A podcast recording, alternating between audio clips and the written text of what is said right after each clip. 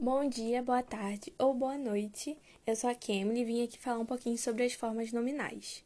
Bom, elas são chamadas de nominais pelo fato de desempenhar um papel semelhante aos dos substantivos, adjetivos ou advérbios. Sozinhas não serão capazes de expressar os modos e tempos verbais. Temos de três tipos, que é o infinitivo, que expressa a ação em si, o gerúndio, que expressa o processo da ação, e o particípio, que expressa o resultado da ação.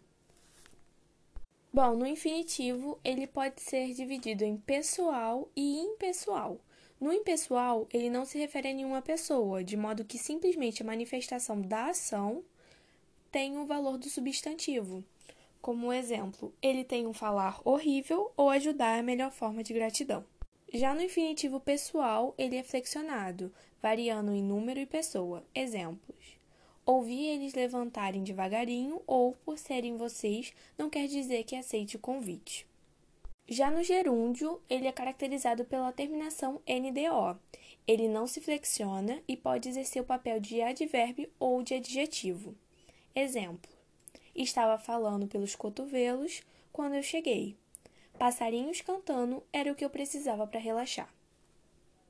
Já no particípio, ele é dividido em regular e irregular, sendo regular, que caracteriza pela terminação A D O ou I D O, ado ou ido. Exemplos, tinha fritado batatas para o jantar ou a água tinha sido benzida há minutos. Já no irregular, ele pode exercer o papel de adjetivo, como adoro batatas fritas ou bebeu água benta. Pelo fato dele apresentar mais de uma forma, o particípio ele é classificado como verbo abundante.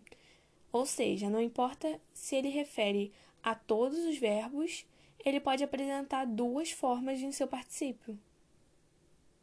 Minha bibliografia foi tirada do site Toda Matéria. Espero que a senhora tenha gostado e até a próxima. Tchau!